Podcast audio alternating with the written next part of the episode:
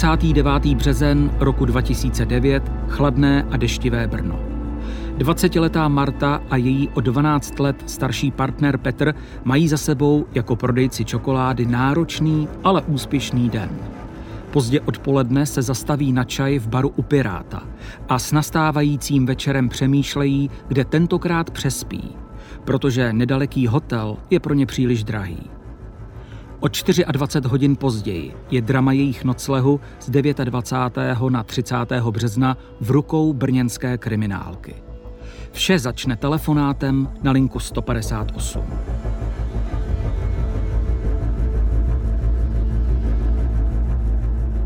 Je 30.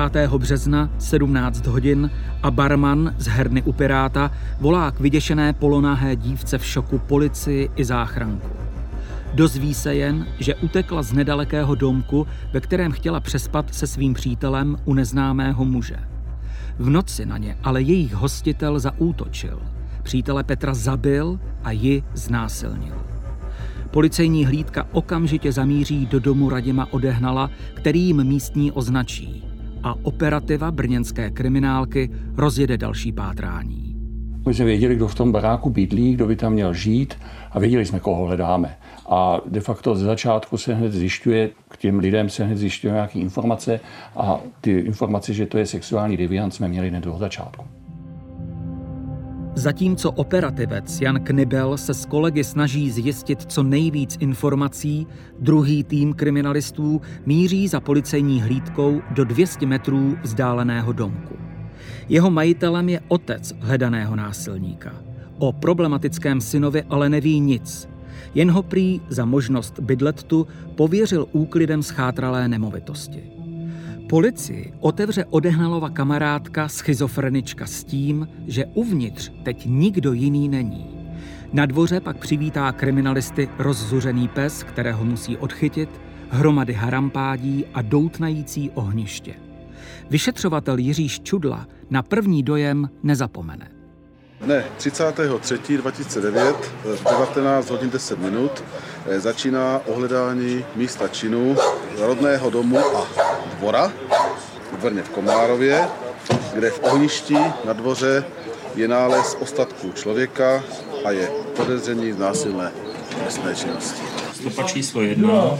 Věcná stopa, palice s dřevěným toporem. Stopa číslo 3, jedná se o biologickou stopu, červeno-hnědá skvrna. Stopa číslo 17, biologická, červeno-hnědé skvrny na sedacím potahu křesla v pokoji takový stavení, po levé straně, dejme tomu bývalý chlívy, po pravé straně nějaký drvárky, zase nějaký, jo, než se teda došlo do baráku, kde byl teda strašný nepořádek, tam bylo asi šest místností, jo, v ní teda byl jako binec, no a tak jsme to tam prostě prošli a venku na tom dvorku bylo ohniště a tam bylo něco spáleného. Myslím, že si pamatuju, že tam byla kost, nějaká kost, no tak už jsme to prostě viděli, co se stalo, už jsme to viděli hororově.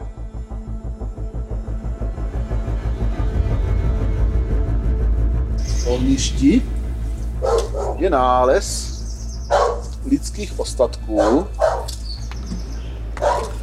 kde z kostí člověka byla zatím laicky identifikovaná dolní čelist. Promité zbytky z požářiště přes husté síto. Přes toto síto takhle hustý oka to má, takže podstatě jsme vyprali popel. Hned v úvodních minutách prohlídky domu dostávají Jiří Čudla i Jan Knibel zásadní informaci. Podezřelého Radima odehnala, zadržela policejní hlídka v sousední čtvrti. Kolegové ho hned začali vyslýchat a on se de facto v těch prvních chvílích ke skutku hned doznal a popsal nám i, jak to proved na místě, co s těma poškozenýma udělal. Neřekl nám, co měl úmyslu udělat s tou poškozenou. Do budoucnosti tomu se nevyjádřil, ale tyhle ty základní informace o tom, co se stalo, co se událo, jsme dostali i od toho pachatele. Informace, které získal tým provádějící ohledání domu od kolegů po telefonu, byly důležité. Dozvěděli se totiž, co přesně mají ve stavení hledat. Ti pachatele není obvyklé, aby nám to vysypali hned na místě. To je o tom umění těch lidí s těma lidma hovořit. A tam se skutečně kolegům podařilo dobrý kousek, že ten pachatel jim to hned z začátku řekl. To nám hodně pomohlo. Na základě těch prvotních výpovědí, jak toho pachatele, jak to je poškozené, který byly udělány velice dobře, vlastně jsme zjistili, že jsme při tom ohledání neohledali zdaleka všechno. Takže vlastně druhý den se tam jelo znovu, udělalo se dodatečné ohledání místa činu a našla se pila, kterou uřezal a další a další věci. Takže to další ohledání bylo taky důležité. Jenom díky tomu, že teda operativa je vyslechla tak dobře. Vedle dřevníku dílna, sloužící jako skladiště a protilehlé zdi otvor směrem ven a vzadu je volný vstup k potoku. Otevřená vrátka. My jsme prohledali celý ten objekt. A můžu vám říct, že teda byl velký ten objekt. Jo? Takže než se to ohledalo, tak to trvalo dlouho. Tělo jsme žádný nenašli, nicméně už jsme pracovali s tou informací, že v tom ohništi na tom dvorku, mám ten dojem, zůstaly dvě kosti, že by mohl být lidské. Že se skutečně jedná o kosti člověka, předběžně potvrdil soudní lékař a později i antropolog. Dále kriminalisté zajistili 8-kilogramovou palici se stopami krve a lidské tkáně, krevní stopy na zemi, nohách od židle i textílích. V hrnci na staré plotně se vařily vnitřnosti. Domněnka, že vrah svou oběť vařil, se ale nakonec nepotvrdila. Jednalo se o maso pro psy.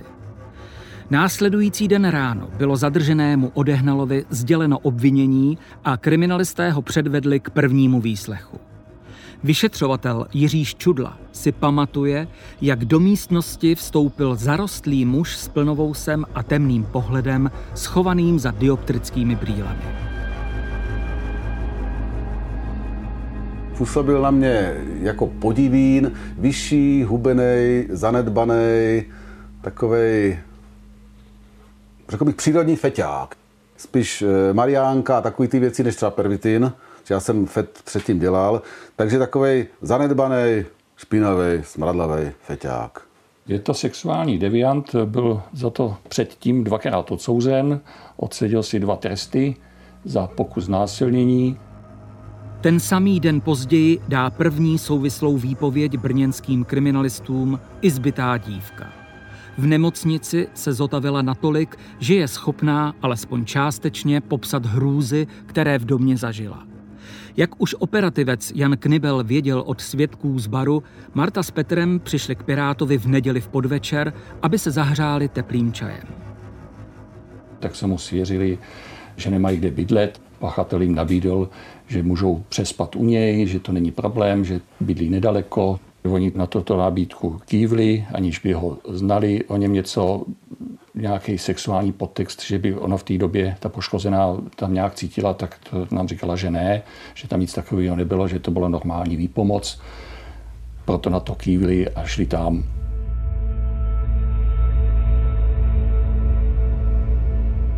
Marta popsala, že byli s Petrem unavení a po příchodu do domu tedy moc nereagovali na nabídky odehnala, že spolu posedí a něco vypijí. Chvilku si s ním ale povídali, zatímco on si vařil drogu, prý nějaké houbičky. Brzy se ale omluvili, že půjdou spát do vedlejší místnosti, kde jim odehnal připravil matrace. V koupelně u kotle se mohli umít teplou vodou. Poškozená nám řekla, že si ji prohlížel, nebo měla takový tušení, že si ji někdo prohlíží, když se sprchuje.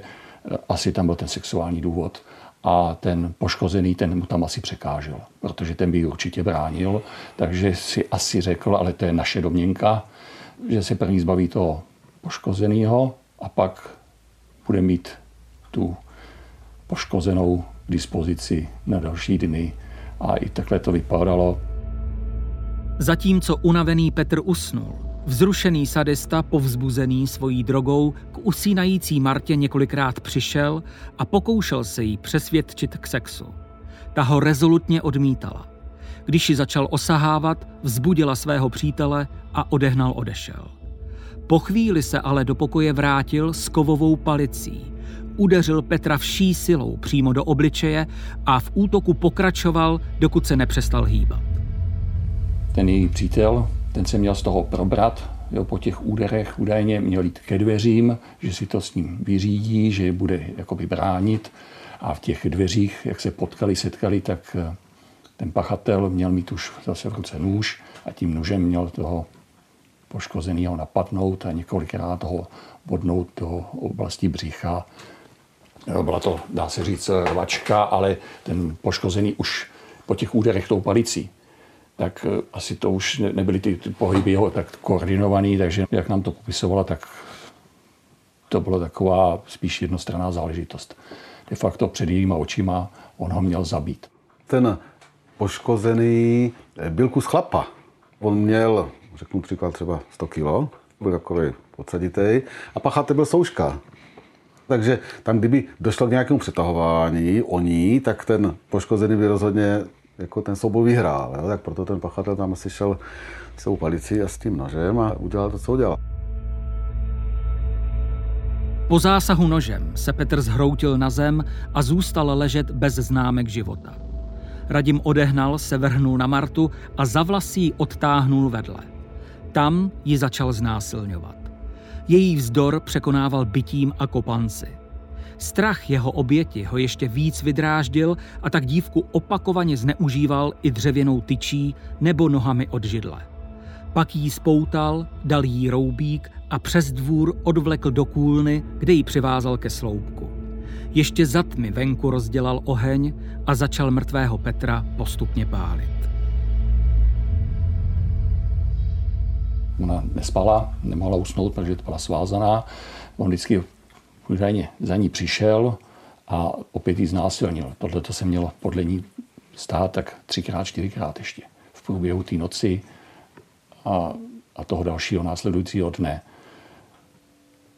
Ona cítila ten kouř a při tom znásilňování, ona říkala, co je s přítelem, se ho měla ptát a oni několikrát měl říci, že přítel je mrtvý. Když se Martě v jednom okamžiku podařilo uvolnit pouta a začala přes dvůr utíkat, odehnal ji, dostihl a táhl zpátky. Zahlédla přitom venku neznámou ženu a prosila ji o pomoc. Ta se ale otočila, jako by ji ani nevnímala. Znásilňování pokračovalo i druhý den, ale odpoledne se zmučené dívce opět podařilo uvolnit pouta – v rohu kůlny vykopla prkno a přes potok polonahá utekla na jediné místo, které v okolí znala. Do baru u Piráta, kde před 24 hodinami všechno začalo. V tom dřevníku se jí podařilo najít jedno uvolněné prkno, tak přes to uvolněné prkno se dostala ven, to nám potom následně ukazovala. A de facto její velký štěstí bylo její postava, protože já bych se do toho nevešel. Ona prolezla, to prkno se jí podařilo nějak vyrazit. Ta štěrbina, co vytvořila, nebyla tak velká, ale jí se podařilo tam odtud utéct. A pokud by se jí podařilo utéct, tak by tam zůstala taky. Přeběhla vlastně ze zadu toho stavení, tam byl potůček, tak přeskočila ten potok a tam byla hned ta hospoda a tam to nahlásila. Kriminalistům se výpověď dívky spojila s úvodním přiznáním pachatele a vše do sebe zapadlo. Důkazním šetřením se jim pak podařilo zmapovat i to, jak sadista naložil s tělem zavražděného Petra. Pachatel ho chytl, odvlekl ho na dvůr, kde měl ohniště, tam zapálil oheň a začal toho poškozeného pálit. A pálil ho od hlavy. Takže vlastně do toho rozdělaného ohně dal hlavu. Až zhořela hlava, posunul tělo. Až hořelo tělo, trup, až vlastně ho spálil téměř celého a celého ho nespálil. On tam měl na dvoře stromy zrostlý a při tom ohledání vlastně z těch stromů byly jenom pahýly. On de facto ty stromy všechny s tím tělem stopil, aby tam vytvořil patřičný žár v tom ohništi a aby z toho těla vlastně nic nezůstalo. On měl právě od tatínka za úkol uklidit dvůr toho stavení. Takže on nikde nepracoval, byl s tatínkem mluven, že tatínek mu zaplatí, nebo bude živit a on za to bude uklízet to harampádi, co bylo na tom dvorku a tam bylo strašně moc dřeva, takže on měl pořád čím topit. Fakt, že Petra zabil, v průběhu noci a dalšího dne rozřezal a spálil, přiznal Radim odehnal spontánně ve své první výpovědi policistům při zatčení. Bohužel po sdělení obvinění přestal spolupracovat a nevypovídal. Tím pádem vyšetřovatel Jiří Čudla jeho přiznání nemohl použít jako důkaz v soudním řízení. Vyslýchali se i lidé z paneláku, který sousedil s koncem toho dvorku, u kterého bylo to ohniště, kteří cítili ten den oheň, který byl cítit jinak než jiné dny. Velký oheň v noci nad ránem, což on normálně nedělal, a většinou tam pálil dřevo nebo papír a tentokrát to smrdělo jinak. A bylo to nad ránem, takže v noci a smrdělo to jinak. Tak to už samo o sobě bylo podezřelé. Takže tady ty svědky jsme vyslýchali. To, že ho rozřezal a spálil, tak to jsme se dozvěděli přímo od toho pachatele, který s náma ze začátku nějakým způsobem spolupracoval a ty základní informace nám řekl. Ale do vyšetřování už nemohly být využity, protože to bylo získány tady ty informace neprocesním způsobem ještě před zahájením trestního stíhání. Přestože Radim odehnal už nepromluvil, dostatek informací ohledně jeho motivace měli kriminalisté z minulosti. Šestkrát odsouzený odehnal byl v péči psychologů už od dětství. Typicky pro svou diagnózu měl v oblibě rozdělávání ohňů. Dvakrát byl trestaný za znásilnění a jako sexuální sadista měl předepsanou léčbu. Soudní znalkyně a primářka sexuologického oddělení fakultní nemocnice v Brně Petra Sejbalová upřesňuje, že v prvním případě znásilnění se odehnalova sadistická úchylka ještě plně neprojevila a součástí trestu tehdy bylo i protialkoholní léčení došlo k recidivě toho znásilnění, toto již mělo sadistický charakter, ta diagnoza sexuální deviace stanovena byla a bylo nařízeno ústavní ochranné sexuologické léčení, které vykonal v léčebně řádně a posléze teda toto léčení bylo přeměněno na formu ambulantní. On se měl léčit a neléčil. On měl docházet k nějakému lékaři pravidelně a on tam chodil nepravidelně. Myslím si, že měl brát léky a neměl pít alkohol a on nebral léky a pil alkohol. Protože kriminalisté měli dobře popsaný průběh a okolnosti vraždy, podařilo se schromáždit dostatečné důkazy pro soudní řízení. Pachové i genetické stopy odpovídaly výpovědi dívky a nikdo jiný by je nebyl schopen popsat tak, jako ona. Třeba se tam našla pilka, která byla od krve, kterou pachatel řezal toho mrtvého. Ta krev patřila tomu poškozenému. To byla pilka, potom tam byly ty nohy od těch židlí, které pachatel strkal do přirození té slečny, tam taky bylo zjištěno DNA. Takže já si myslím, že po té stránce DNA to sedlo všechno tak, jak to sednout mělo. A co jsme našli, tak prostě bylo důkaz proti pachateli. Kriminalistický specialista jihomoravské Mordparty, biolog a genetik Igor Kraus po analýze zajištěné DNA potvrdil, že stopy z domu hrůzy přesně zapadly do příběhu, který dívka policistům odvyprávěla. Svým kolegům ale nemohl odsouhlasit, že lidské kosti nalezené v ohništi na dvorku skutečně patřily zavražděnému Petrovi. Tělo bylo intenzivním způsobem a relativně dlouhodobě páleno a teplota pálení, respektive hoření, převýšovala 300 stupňů Celzia. Byla DNA v těchto zbytcích kostních tkání totálně zničena. To znamená, že identita ostatků nebyla potvrzena. Nicméně na ostatních stopách, které byly zajištěny při ohledání místa činu, bylo zjištěno, že patří poškozenému Petrovi. Jasný závěr přinesly také revizní psychologické a psychiatrické posudky. Lékaři v nich potvrdili, že Radim odehnal je nebezpečný sexuální sadista a označili ho jako nezdrženlivou osobnost s malou pravděpodobností bezpečného návratu do společnosti. Z trestů uložených za znásilnění v minulosti se nepoučil. Předchozí nařízenou léčbu nedodržoval a léky neužíval.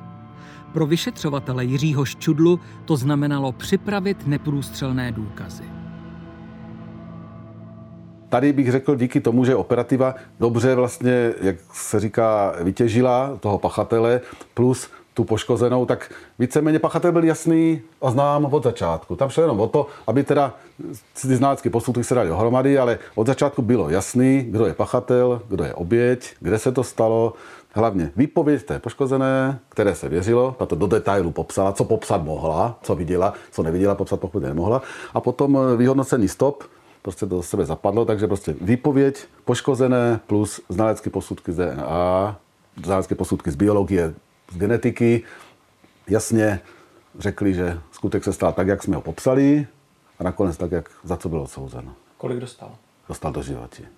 To si pamatuju, protože to byl můj první pachatel do životí a potom i na oddělení dlouho jediný.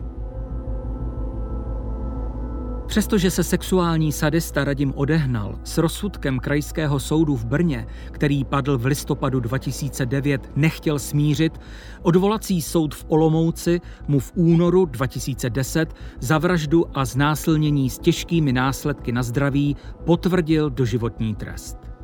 A protože i doživotní vězni mohou po odsezení 20 let žádat o propuštění, podle rozsudku v takovém případě neskončí odehnal na svobodě, ale bude muset setrvat v ústavu pod dohledem lékařů až do své smrti.